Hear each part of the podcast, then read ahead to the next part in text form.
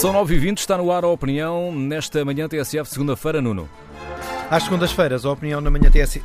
Perdão, a, opinião na manhã TSF é assinada por eh, Pedro Tadeu. Bom dia, Pedro. Olá, bom dia. Queres destacar hoje a relação perigosa entre futebol e política ou vice-versa por causa do apelo ontem ao governo do Sporting, uh, ao governo, foi um apelo feito pelo Sporting por causa das claques? Sim, não que as claques tenham feito algo de anormal, nem que esta questão tenha sido levantada pela primeira vez, nem que sequer eh, já esteja à espera da reação dos vários dirigentes desportivos eh, de pedido de não interferência eh, do Estado na vida do futebol. Mas isto no mundo do futebol das claques, a verdade é que morrem adeptos, como aconteceu em 2017 a um adepto do Sporting, espancam-se pessoas, ameaçam-se dirigentes e esta é apenas uma linha, na minha opinião, a questão da violência, eh, um problema muito maior. As claques são também um negócio de bilhetes, de viagens, de vendas de produtos clubísticos. Uh, toda a gente sabe que o mundo das claques é um mundo de tráfico de droga e de organização da violência. Mas o crime ou as práticas sociais moralmente condenáveis no futebol vão certamente para além das claques que, face a essa realidade, também acabam por ser um mal menor. A traficância de jogadores, a fuga ao fisco, o enriquecimento ilícito, os resultados combinados, a falsificação de jogos por causa das apostas, o pagamento de luvas para garantir a organização de grandes campeonatos, são regra em todo o mundo do futebol, muito para além de Portugal, e já levaram à condenação recente por corrupção de um presidente da FIFA e de um presidente da UEFA. Os nossos atuais dois maiores heróis esportivos do futebol, Cristiano Ronaldo e José Mourinho, foram apanhados em Espanha na fuga de milhões ao fisco.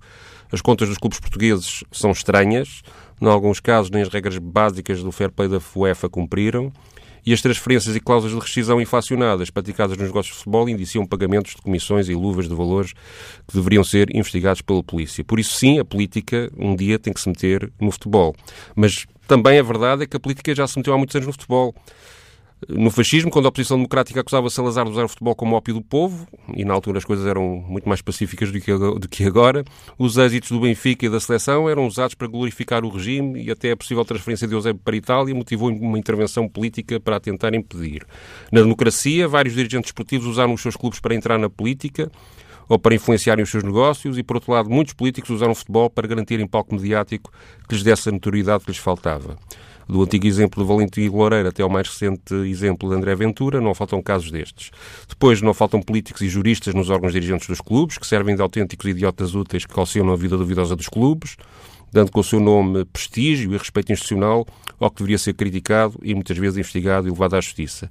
E até no Parlamento há deputados de partidos, de todos os partidos, associados por clubes.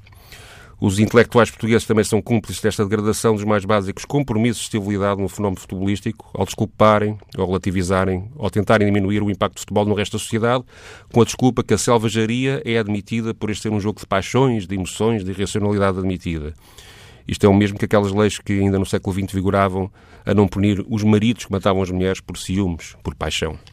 Porque é normal nos estádios uh, esta irracionalidade que não atinge só as claques, uh, vejo também políticos, banqueiros, gestores, juristas, jornalistas a gritarem desvairados, constantes insultos aos árbitros e toda a gente acha isto normal. E depois aos comentadores e jornalistas, uh, como eu, que fizeram carreira a trabalhar na análise política e que, fruto do seu prestígio pessoal, aceitam convites para comentarem futebol em defesa do clube do seu coração, contribuindo assim para o reforço da credibilização de um mundo moralmente degradado e que contagia a sociedade, no caso das claques, com hábitos de violência organizada, que terão um dia certamente repercussão na vida política. São inúmeros os relatórios policiais e do SIS que desde há anos, há muitos anos, associam as claques de futebol à violência organizada por grupos de extrema-direita, racista e xenófoba. O futebol contribui com 400 a 500 milhões de euros anuais para o PIB português, segundo uma estimativa de 2017. É um grande negócio e é um valor económico que tem que ser tratado com cuidado e, se possível, melhorado. Mas a economia não é tudo. E a infecção da violência e da corrupção com que o futebol contamina o resto da sociedade tem um custo muito mais elevado do que a contribuição económica que ele dá ao país.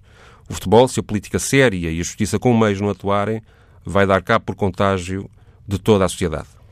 Pedro Tadeu, nas manhãs da TSF, faz segundas-feiras, hoje, olhar para as relações perigosas entre o futebol e a política.